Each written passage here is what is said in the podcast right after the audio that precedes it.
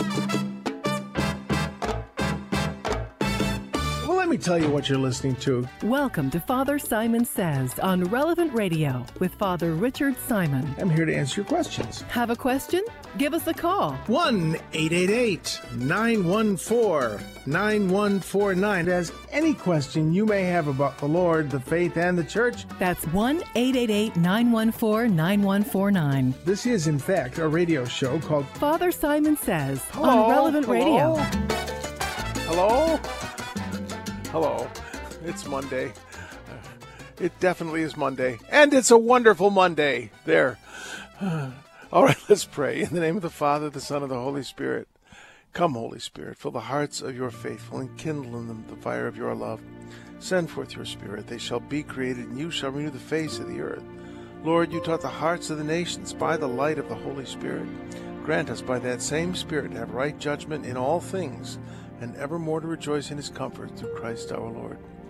Hail Mary, full of grace, the Lord is with thee. Blessed art thou amongst women. Blessed is the fruit of thy womb, Jesus.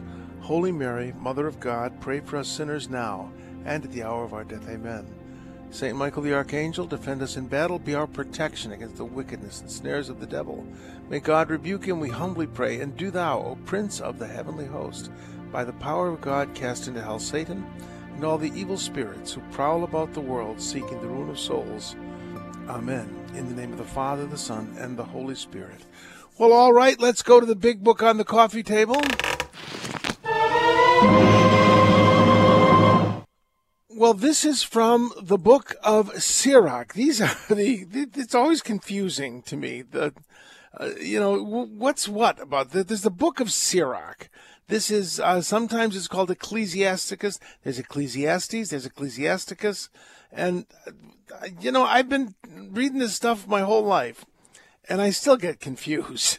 This is one of the so-called Catholic books. It's, it's accepted by Catholics, Eastern Orthodox, most Eastern churches, and the Anglicans. Um, uh, kind of have it in the King James Bible and among the apocryphal books. Um, we believe it's inspired scripture, so you know, don't worry about it. Uh, let's go to the actual reading. The book of well, uh, let me talk a little bit more about the book of Sirach, just so that you know what the book of Sirach is. It is well, it's it's a wisdom book. It's probably written in the century before Christ.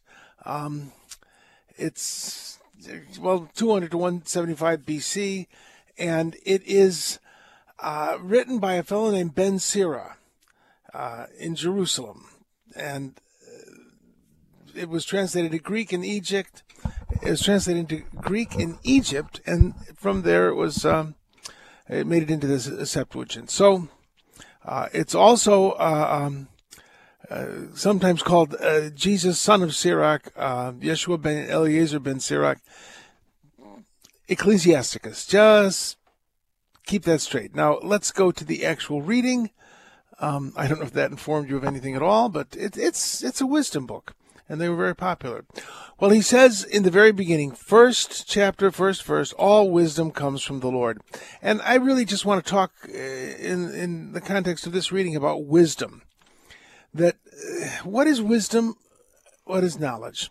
First of all, don't get knowledge confused with the manifestation of the Holy Spirit, the gift that most people would call it, but really I prefer to call them the manifestations of the Holy Spirit in St. Paul's first letter to the Corinthians, the 12th chapter. That is what is called the word of knowledge. And it's something that, that um, for instance, Padre Pio had.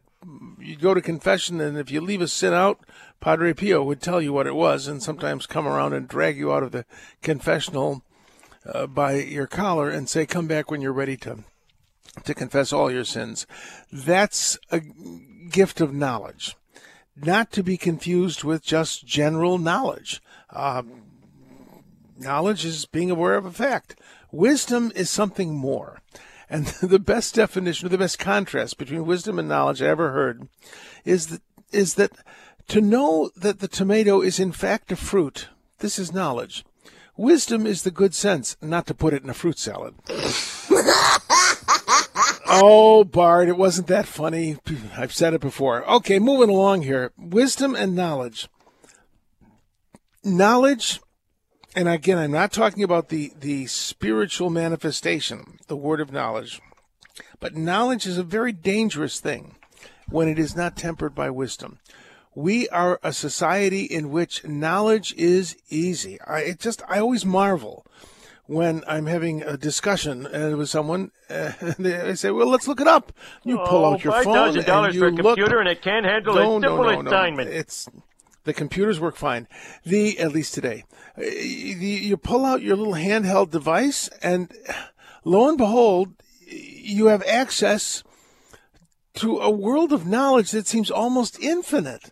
I mean, uh, when I was a student and finally decided to get serious about my education and preparing for the priesthood, I I spent long nights in the library uh, and just would uh, go through a research chain. I'd, I'd read something and then I'd see something that looked interesting and I'd follow that chain.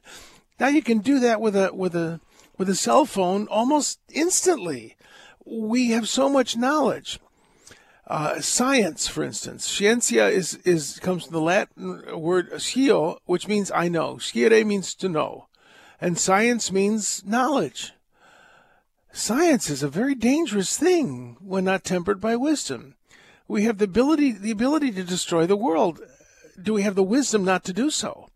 You see, not tempered by wisdom, knowledge is a very dangerous thing. Now, I tell you, uh, again, to the point of being tedious, that my favorite definition of love is St. Thomas Aquinas' definition of love to will the good of another.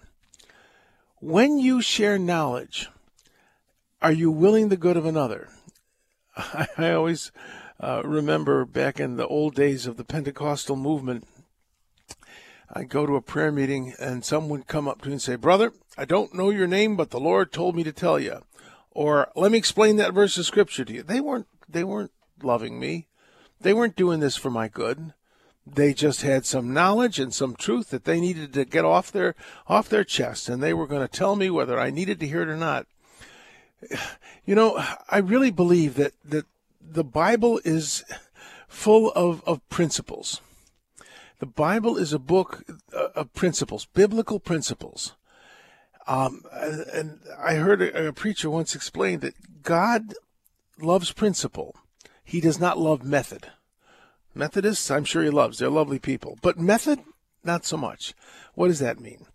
You know, you go to a prayer meeting and you are in charge of the prayers for the sick. And that night you happen to have your bowling shirt on and your feedlot cap, and you say three Hail Marys, you speak in tongues, and you pray over the person, and darned if they don't get healed. Now you know how to heal the sick. You wear your lucky bowling uh, shirt and your, your feedlot cap, and you say three Hail Marys and pray in tongues. God doesn't work that way. The minute you think you've got God down to a method, he, he changes it. He works another way because God will not be bound by our method. That's magic. God shares principles with us. Now, a biblical principle, I, I think, you know, we used to argue in the old Pentecostal movement all the time about whether, you know, you go into a Pentecostal meeting, everybody's babbling Babylonian, jumping up and down, having a wonderful time. Provided you do it downstairs in the hall, it's fine. I wouldn't do it in the church. But eh, I digress. Oh, you shouldn't do that. The Bible says, let one speak in tongues and there be interpretation. I don't know you know that that that there was endless argument about this but i learned that that verse in scripture is really a biblical principle. Do not speak in tongues unless there is someone to interpret. What the heck is father talking about now? I'll get there i'll get there i really will. This is a principle. Don't say something in a way that it cannot be heard. You know i don't care what you think i'm just going to tell you the truth. What? No, you speak the truth in love. I remember hearing a wonderful sermon about the two arms of the Christian. One is truth and one is love. You got a baby. And you want that baby wakes up in the middle of the night and it's your turn to feed the baby, Dad. You got to go get a bottle from the the the uh, the refrigerator and you warm it up and then you spring a little on your wrist, you burn your wrist, you cool it off, you spring a little more, you got to heat it up some more. Meanwhile, that kid is crying. You go into the into the uh, nursery, you pick the kid up, you hold the kid with one arm, and then you put the bottle in, and you you stand there while that kid eats. That's speaking the truth in love.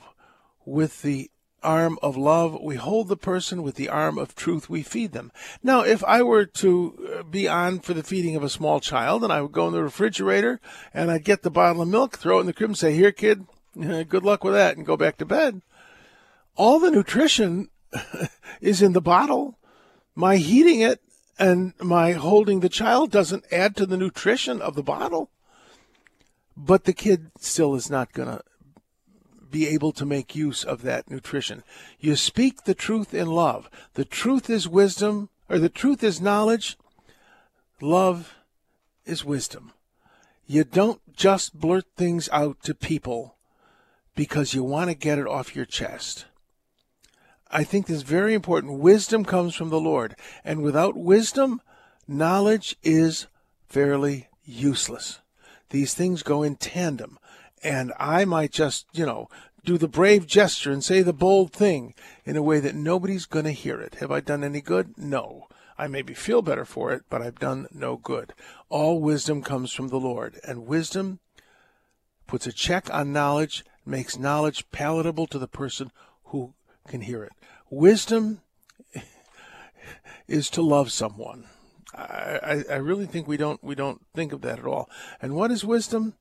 wisdom is is I think the wisdom that this is uh, that this reading is talking about is a real waiting on the Lord and a real uh, a real sense of prayer. Lord, what do you want me to do in this situation? What do you want me to say to this brother, this friend of mine, this sister? What do you want me to tell them? You know, to really pray for them and to go to them with with with humility and brother, you know I love you, and I'm really kind of concerned about this. That's different than I'm going to tell you and you're going to listen. Doesn't work. All right, let's go to the gospel. This is Mark, the ninth chapter, the 14th verse and following. Jesus came down from the mountain with Peter, James, and John and approached the other disciples. Jesus and Peter and James and John had been up the mountain in prayer, and God had worked a great miracle, manifested his son in, in, in the, the light of the resurrection, speaking with Moses and Elijah. This, this follows the transfiguration. Well, they saw a large crowd around them scribes arguing with the disciples.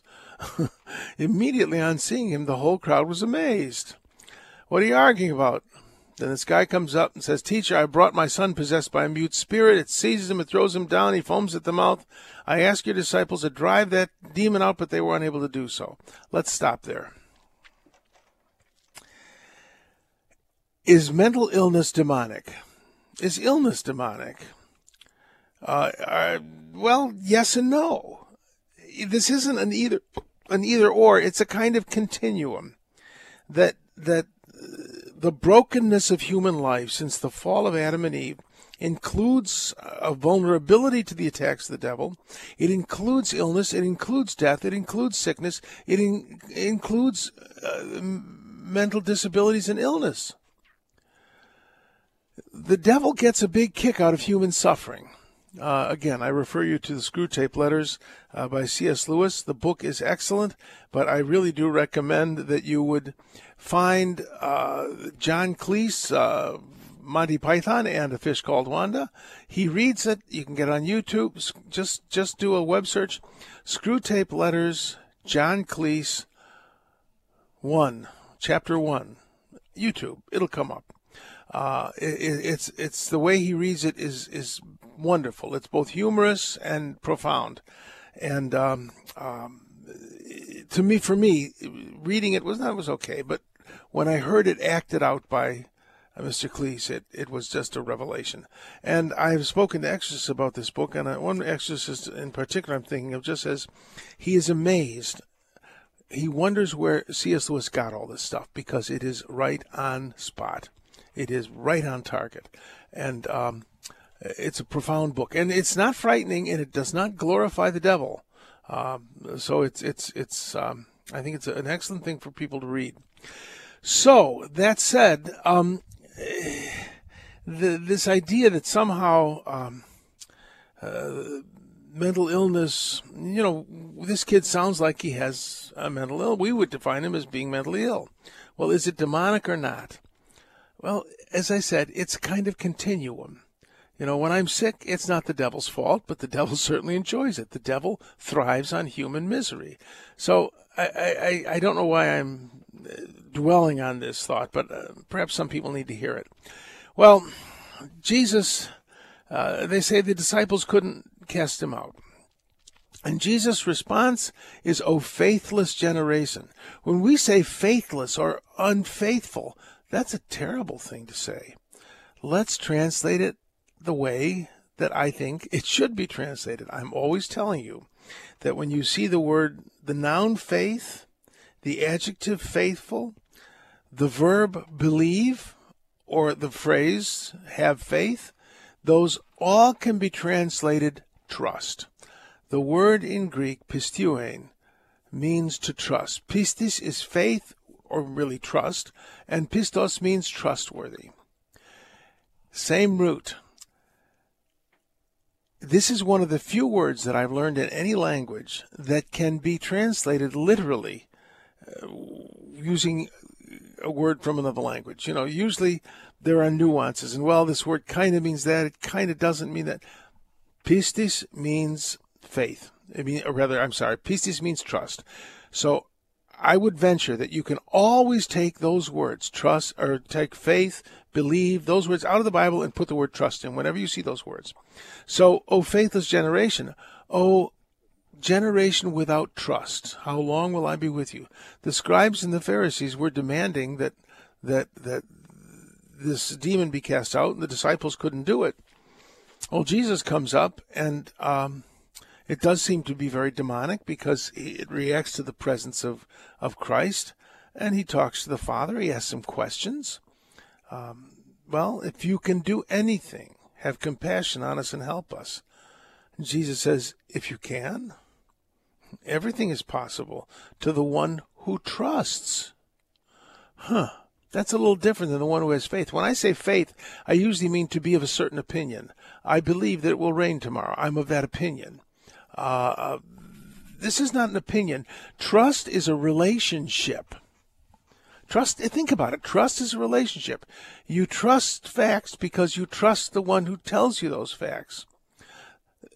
Primarily, when we talk about trust, it is person to person. And you can trust Jesus. I think that it's very important for us to understand this.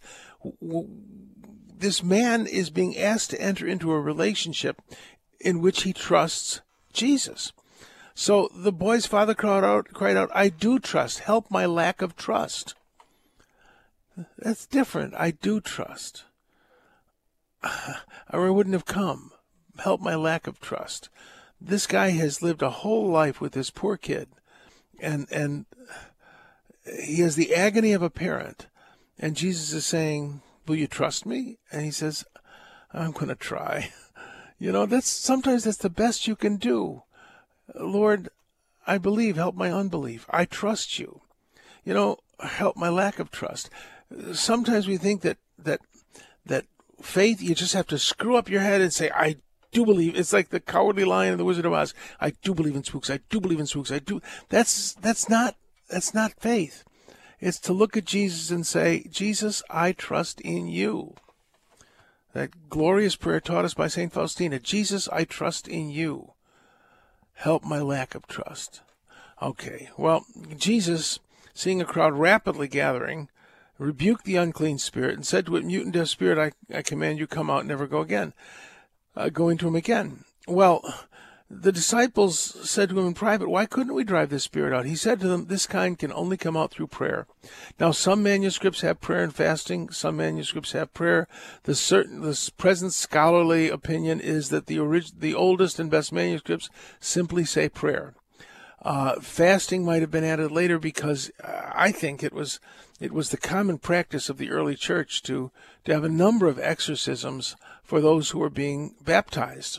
Uh, now we just have sort of one nod to exorcism in the baptismal uh, ritual, but the old the old ceremony it was rather elaborate. Um, the baptismal, you you cast the demon out of salt. It's quite a prayer, but still, uh, this was a practice in the early church that was even more elaborate. and the person doing the baptizing and the persons being baptized would fast. So I have a feeling that that this original manuscript uh, probably said this kind can only come out through prayer. Someone added and fasting because it was the practice of the church. That's my theory. I don't know. I wasn't there. But all that aside, Jesus did not usually pray to uh, cast out demons. He simply rebuked them. But then he says some some a simple rebuke is not enough. There has to be real prayer going on. Uh, and Jesus had just been up the mountain praying with Peter, James, and John. So he was all prayed up. And I think this is a very important thing for us. You have to realize we are in a spiritual warfare. So often we forget that. We're in a spiritual warfare, and unless you stay, as the Pentecostals call it, prayed up, you are, and, and in a state of grace, you are vulnerable to the attacks of the enemy. So as we begin Lent in a couple days, understand that the church isn't just kind of a committee to help people be good. It's an army that that should be involved in spiritual warfare. And uh, you know, I'm telling you all the time that the Hail Mary is a very powerful prayer. It, it, the devil hates it because it reminds him of the incarnation. It's a Bible verse thrown at the devil to remind him that God loves even the flesh. So uh, I think that this is a very important principle again that, that we understand we aren't just in a, in a society of, of do-gooders. We are in an army that's involved in spiritual warfare, and some demons are cast out only by prayer. So don't let your guard down. All right, we're going to go to a break. We'll come back with some letters, and we're going to open the phones at 888 914 9149. 888 914 9149.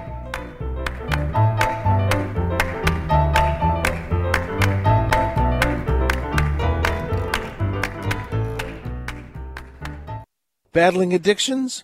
Our sponsor, St. Gregory Recovery Center, can help you or a loved one live a substance-free life. Information at relevantradio.com slash Gregory. That's relevantradio.com slash Gregory. Everything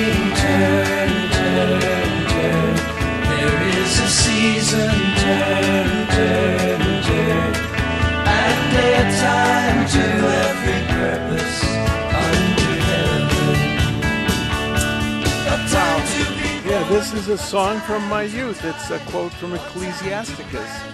Or Ecclesiastes, rather. That's from Ecclesiastes. Um, that was when the, the old Jesus movement, and you know, it seems the Jesus movement seems to be making a comeback in certain places. Maybe I'll talk about that someday. But yeah, well, there's a movie about it, but I'm thinking of the Asbury Revival. I don't know if you heard of that thing. Some very strange Yes. things going on in some colleges, and um, Like nine days some- straight of worship well, or something? more than that. I think it's still going on. But what what is happening is these these college students are coming in and weeping for their sins, and then then I mean, it's just you know. Oh gosh, I'm off the topic. I'm talk, going to talk about revival. Revival is a word we do not use in the Catholic Church, but we have them. For instance, St. Francis and his early disciples, that was revival. It was absolutely unplanned. Uh, I've heard that the Cathedral of Chartres, the building of the Cathedral of Chartres, was revival. People would come from all over just to work on this cathedral, and they would spend the night in prayer and essentially what we would call prayer meetings. Um, St. Vincent Ferrer in his preaching, that was revival. You know, and a revival is not something you can plan. A committee doesn't produce a revival. Doesn't happen. Uh, I remember, my, I always call him my favorite theologian, the Reverend Bob. Uh, he said that that he said with his with his southern accent, he said, uh, "God doesn't send revival; He shows up Himself." And I think that's the point of it. You can't plan a revival. You just have to put yourself before God and say, "Lord, do what you're going to do." Um, we like to organize the, the brains out of things, and there are certain things that certainly need to be organized and planned. But, well, God has a way of doing things that is sovereign and effective and perfect. And, you know, I'm, what, I'm interested to see what the reaction of this Asbury revival is when it ends. Seriously, revivals end. And uh, this is a season of grace, a revival, whether it be Catholic or evangelical or whatever. It's a season of grace. And it ends, and the cloud of glory moves on. And at that point, they try to institutionalize it and say, well, who's in charge of the revival this week? Doesn't work that way. When the cloud of glory moves on, the cloud of glory moves on. And you follow it, or you're, to quote the letter of the Hebrews, your bones bleach in the desert. But uh, that's a topic for another day. I'm interested to, if anybody has firsthand knowledge of this Asbury revival, I would like to hear about it. Um, I've spoken to people who have really tried to acquaint themselves with it. Um, we'll see what it's about. But I think, you know, revival does not belong to one wing of Christianity or the other. It belongs to God. All right, let's move along. Before we get into letters and phone calls, um, the um, I wanted to mention we're going to do the Lenten lessons again, Father Rocky's Lenten lessons, and they're wonderful. And just you can sign up for for Father Rocky's Lenten lessons on the Mass at relevantradio.com slash Lent. Just go to the website and look it up. It's absolutely free and it's it's just really a good way to familiarize yourself with the, the holy sacrifice of the Mass and to enrich uh, your life of prayer in Lent. So do it. Go to Father Rocky's Lenten Lessons at, the Mass on the app or at the website. You will not regret doing it. All right, let us go to uh, to letters. Let's do a couple letters. All right. Okay, click this and then go to this. All right. Okay, this is um, uh, uh, this. I found this very interesting. This is from uh, uh, John in Mesa, Arizona. Uh, he was talking about something I said, uh, you know, and talking about sin. Sin is like spitting in God's face. He gave his only begotten Son because of sin. And we get jaded to the gravity of sin. That's absolutely true. But then he goes on, I wonder if the Jews lived holier lives than most Christians today because they had to kill the family pet lamb every time they sinned. No, they didn't. This it didn't quite work that way. You see, the sacrificial order didn't forgive sin. It atoned for involuntary uh, infractions of the ritual law. And if you were poor, you didn't offer a lamb, you could offer two turtle doves. Uh, however, this is an insight uh, uh, that lambs and sheep are are almost almost like household pets. I think you got a point there. That that I always say mutton was a retirement plan for sheep. You didn't just kill a lamb. You didn't just kill a sheep. Uh, they were very valuable. They produced milk. They produced wool. Uh, they're very, very valuable animals. And were not killed gratuitously. Now, that said, there is still the practice in certain parts of Judaism of ritual sacrifice, believe it or not. Um, I don't know if they still do it, but there was a, a, field, just an empty lot kind of thing on Devon Avenue in Chicago. This was years years ago. As I say, I don't know if it's still done. And there would be uh, priests there, Jewish priests. What do you mean Jewish priests? Not rabbis, priests, people whose last name was Cohen or Kogan or Kaplan, and you would bring a chicken, a live chicken, and you would this this struggling clucking bird uh, would be in your arms. And I, I remember reading an article uh, from a very progressive magazine. I forget which one it was in Chicago, but one of the uh, writers in this in this magazine who was Jewish and not orthodox and not very observant, I don't think. He decided he'd, he'd give it a whirl. So he got a chicken and went to this, this lot where these priests were sacrificing chickens and they would, they would, you know, this, this clucking, struggling bird, hand it to the, to the, to the, the officiant, one of the officiants in this service, and they would kill the bird and give it back to the person and it wasn't a lamb. It wasn't a Paschal lamb. They Jews, interestingly, Ashkenazi Jews, Sephardi Jews will eat lamb at Passover. Ashkenazi Jews will not eat lamb. They usually have the Passover chicken. They will have a lamb shank, the bone of a lamb, on the Passover plate. But they don't eat lamb because there's no temple. They can't sacrifice the lamb in the proper way. But this sort of substitute sacrifice, as I say, I don't know if it still goes on, but a number of years back it still did and this author said that it was a jarring experience. This living, struggling creature, full of life, was handed back to him, now dead, in atonement for his sin. It was jarring to him, it was chilling to him.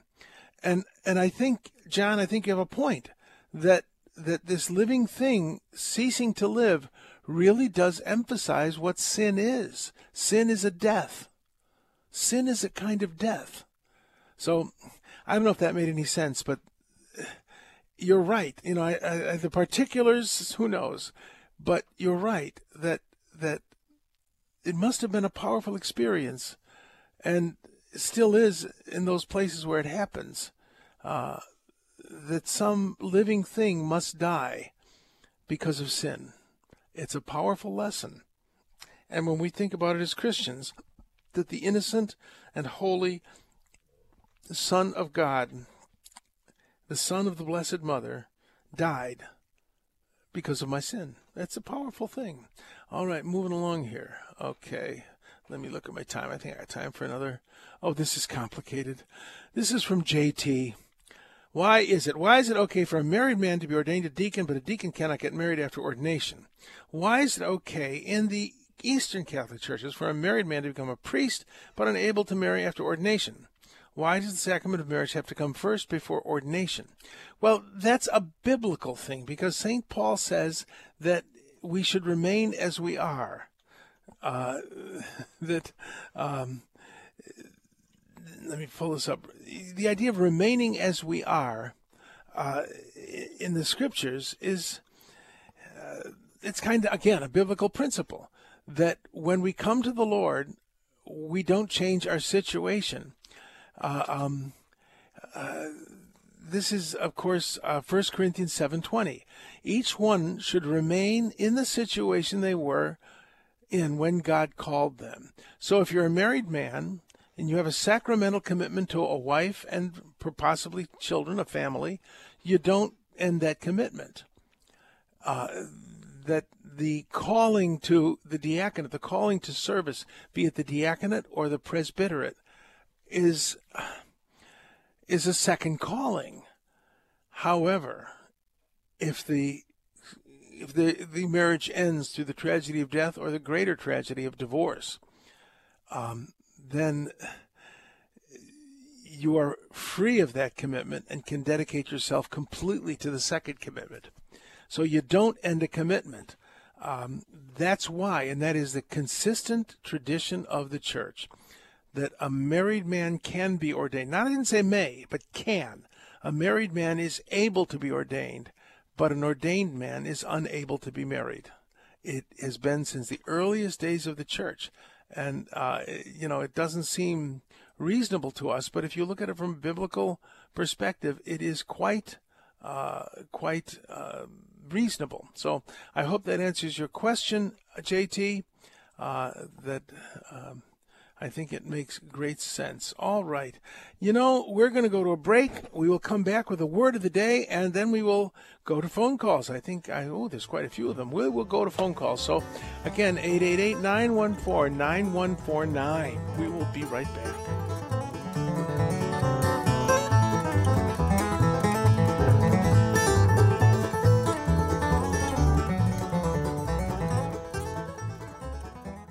Our sponsor, the University of Dallas, provides a rigorous liberal arts education that forms the whole person for wisdom, truth, and virtue.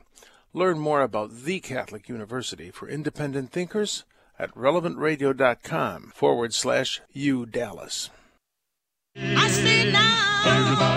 Dallas. I say now. Everybody gonna have religion You and know glory. now. Everybody gonna be singing I a say story. now. Everybody gonna have a wonderful time up oh, there. Oh, oh, oh, oh, oh glory, hallelujah. You better From get your- resurrection or the coming of the You know morning. now. You better Everybody get ready gonna have a 'cause wonderful time up there. Yes. Everybody gonna I have a suppose wonderful that's time true. Well, that said, let us go to the word of the day.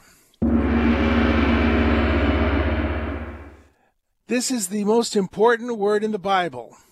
As. really, as. Uh, in the, in, was it Sunday's uh, uh, gospel, we were told to be perfect. Well, that's a pretty tall order to be perfect.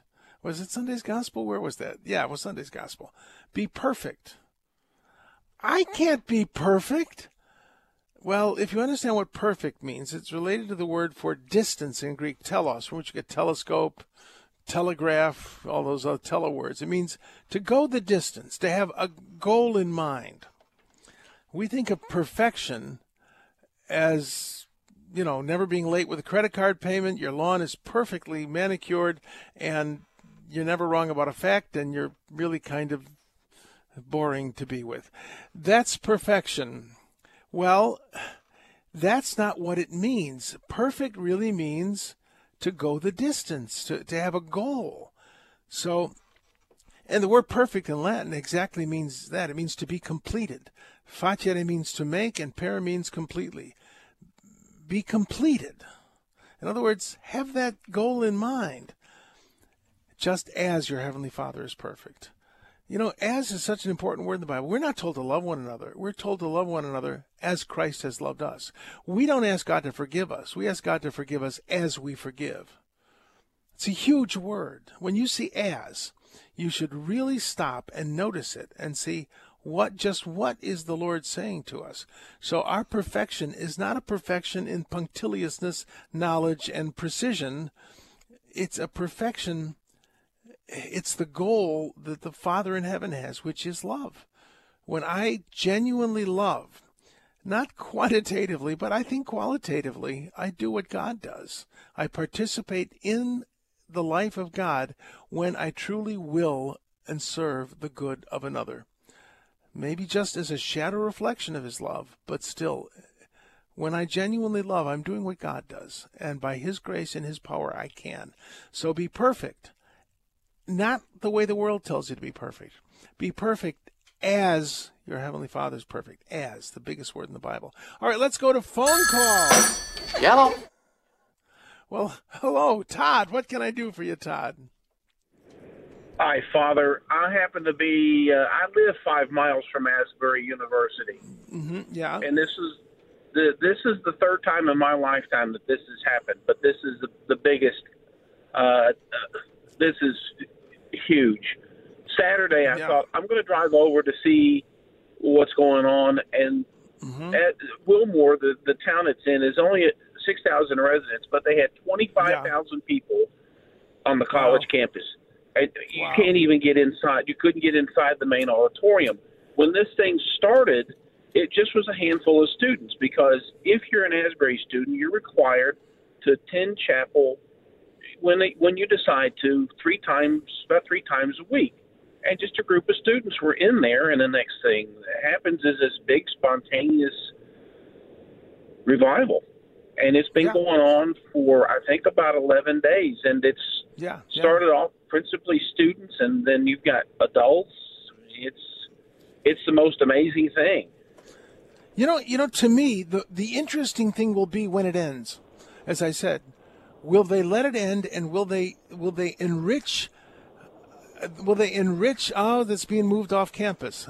You know, it's kind of funny um, that that that uh, the Jerusalem church was a real revival. Pentecost was was a was a sovereign gift of God, and the Jerusalem church ended you know the romans conquered jerusalem it was over and they went out through they went out into the world with the fire of the holy spirit.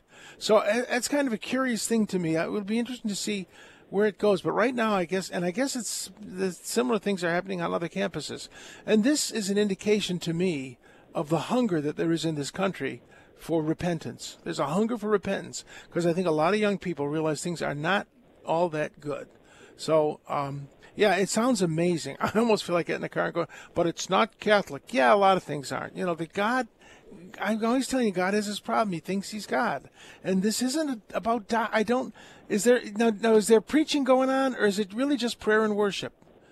It, it, uh, mostly prayer and worship. I think there is some preaching going on. There was certainly there was certainly um, I think there's there's actually both, but mostly prayer and and worship teams worship, and then they've got leaders there who are, um, I guess, directing things, but then they've got groups of people who are, you know, praying over uh, folks who are there who are Sure.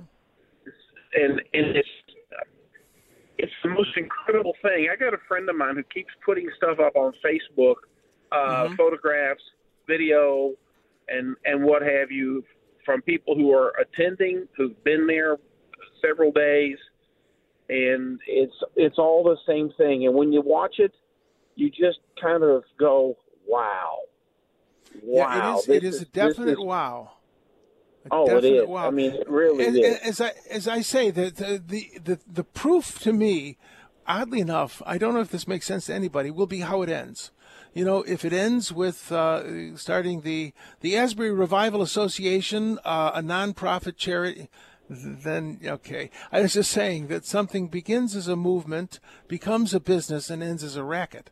You know, that really successful things don't don't and you know th- there's there's a place for organization in the church i mean the church is a structure but then Yeah. when god does something like this you just got to let god do it and uh, i you know I, I i was involved in the catholic charismatic renewal back when we called ourselves catholic pentecostals and it was a, an amazing revival uh, but Yeah. then people decided to organize it, and and uh, that that's why I ask about preaching. If if somebody gets in there and says, "Well, you got to have our theology, or you're not really saying," stop it. Just let God do what God's going to do, and let God end what God is doing when God wants to end it, and let God have the effect that He wants. It's it's you know that, that there are areas of the church that need to be well organized, and areas where you just got to let the Holy Spirit have His own way. So you know. Father, there are people who have said that you can just you it's just palpable. You can feel the presence yeah. of the Holy Spirit Oh yeah. there. Oh yeah. Oh yeah. I I've been in that situation, and then, you know, when people try to to let's let's have let's do it again, you can't. I mean, this is this is this is a, a I don't know how else to put it. I suspect, you know, I I haven't been there, but you have. It seems to be something that God has decided to do for a, a people who really need it, and I think we, in all of the the different branches of of groups that are Christian, uh, uh, I think we need to look and, and and learn to say, you know, a sincere prayer. I've heard that these it started when a few students just went in and really started weeping for their sins. That it started with repentance. That's right. Yeah, yeah, that's uh, right. people. They, yeah, they just started weep. They wept for their sins, and it wasn't. They didn't have a committee meeting and to plan a revival. They wept for their sins, and it the the Lord honored that. You know, and I think that we can. Oh well, it's not my theology. Well, tough. It's not your theology. Have you wept for your sins? That's that's different. So this is interesting, and as I say, I will be very interested to see how it ends. I know that sounds a little bit backwards, but but I think that if they if they let it end when God ends it, you know, instead of reminiscing, you know, I remember hearing a story about a a, a great preacher. Uh, this was uh, you know, it was the church of what's happening now, and and another church moved down the road a piece, and uh, gradually people started going there because it was more powerful. And uh, one night the preacher looked out at the Wednesday prayer meeting, and there were like five people there, and he said, "Where is everyone?" He said, "Well, they're they're down the road." And this preacher said, "Well, let's go down the road together, and we'll see what God is doing." That's the attitude. John the Baptist said, He must increase, I must decrease. Instead of, wait, we got to do some more PR and we'll have a meeting to see what's wrong. You let the Holy Spirit move where the Holy Spirit's going to move. And uh, you learn from it. And, you know, good theology is essential. But when you theologize about something like this, um, you got to be a little careful and and you can't repeat it. So, well, Todd, thanks for the on the ground r- report. This is great. I'm glad to hear from someone who's actually been there and seen what's going on. And uh, I, I just it just betokens to me the huge hunger that young people today have for Christ and for repentance, and we had better take notice of it and quit trying to preach a soft and easy gospel. Thank you, Todd. Thank you so much for You're calling. welcome, Anything else? Anything else you want to jump in? Say.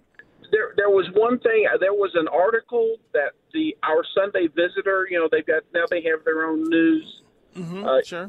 news magazine. They, that they did an article on this, and uh, this I think I saw it this Friday or this past Friday or Saturday.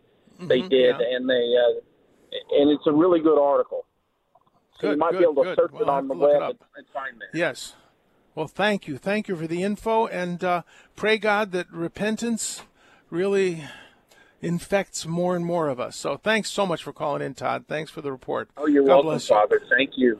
Bye now. God bless. L- let's go to Mary from uh, Illinois here in the U.S. of A. Mary, what can I do for you? Hi, Father Simon. It's such an honor to speak with you, and thank you Oh, for it's- helping me out. Um, Thank I won't start ranting and raving, um, but my daughter is in a honors world religion class at a Catholic high school, and Mm-hmm. she, she is learning that God didn't just reveal Himself to the Israelites, but since there's a kernel of truth in every world religion, He has revealed Himself to multiple religions in culturally appropriate ways for them. So salvation doesn't come just from. Could you help me? I know she loves I and can respects help you, you. Yes. and I'll have her yes, listen I can then. help you. There are only two types of religion in the world. It's very simple. There's theism and monotheism. And uh, or, or there's uh, rather there's theism and pantheism. You know, most of the world's religions believe that nature is somehow self-creating. And uh, um, that's pantheism. And there is theism, which believes that there is a a being outside of creation that brought everything into being uh, out of nothing. That certainly seems to go nicely with the Big Bang Theory and current science. And of the theist religions, there are three major types Islam, Judaism, and Christianity. And I looked at all three pretty carefully, and uh, I really believe that Jesus is, in fact, the truth. Now, yes, God has revealed himself to all humanity, but not through their religions, but through nature itself. That's what the fathers taught, that there is the book of, of nature and there is the, the book of the scriptures. God has revealed himself to all humanity, but not through their religions. That, that there are false religions. And a religion that that you know if you look at at uh, for instance uh, Buddhism Buddhism is not really a religion it's a philosophy but it's about avoiding suffering our religion says no you don't avoid suffering you embrace it when God sends it you kiss the cross um, the uh, um, Islam for instance says God does not make covenant with human beings that would low, lower himself God is not Father. You can't call God Father if you're a devout Muslim. Well, Jesus called God Father. You see, religions are different. If you really look at them, they're different.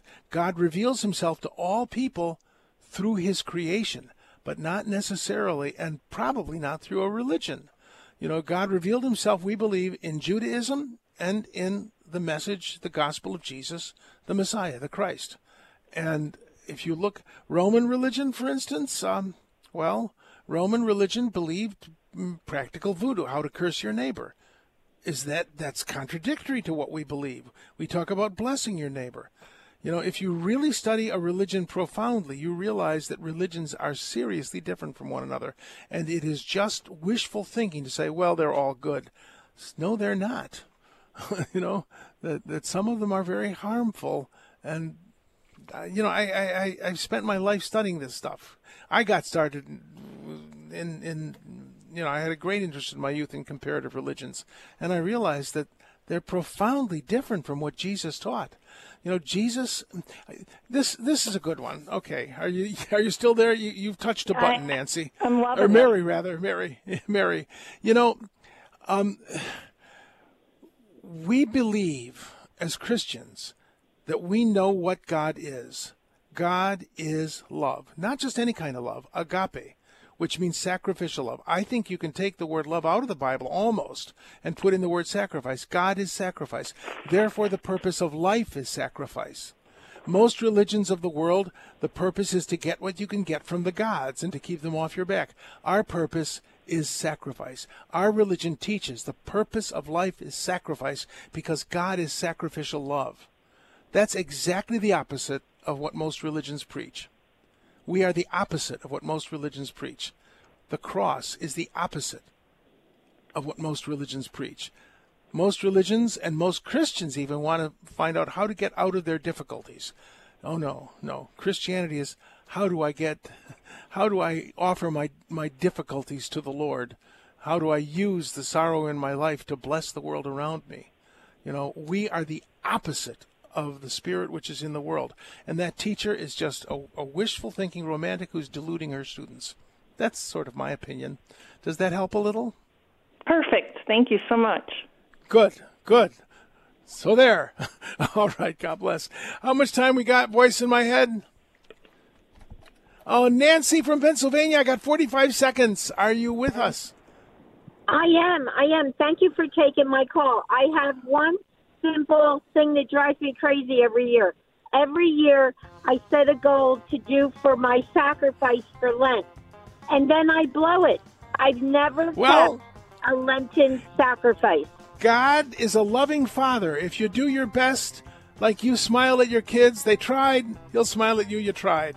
You follow the, the, the fasting rules of the church, but this penance that you impose on yourself, well, God's pretty flexible about it. I don't think God will be too upset. And that's, we got purgatory.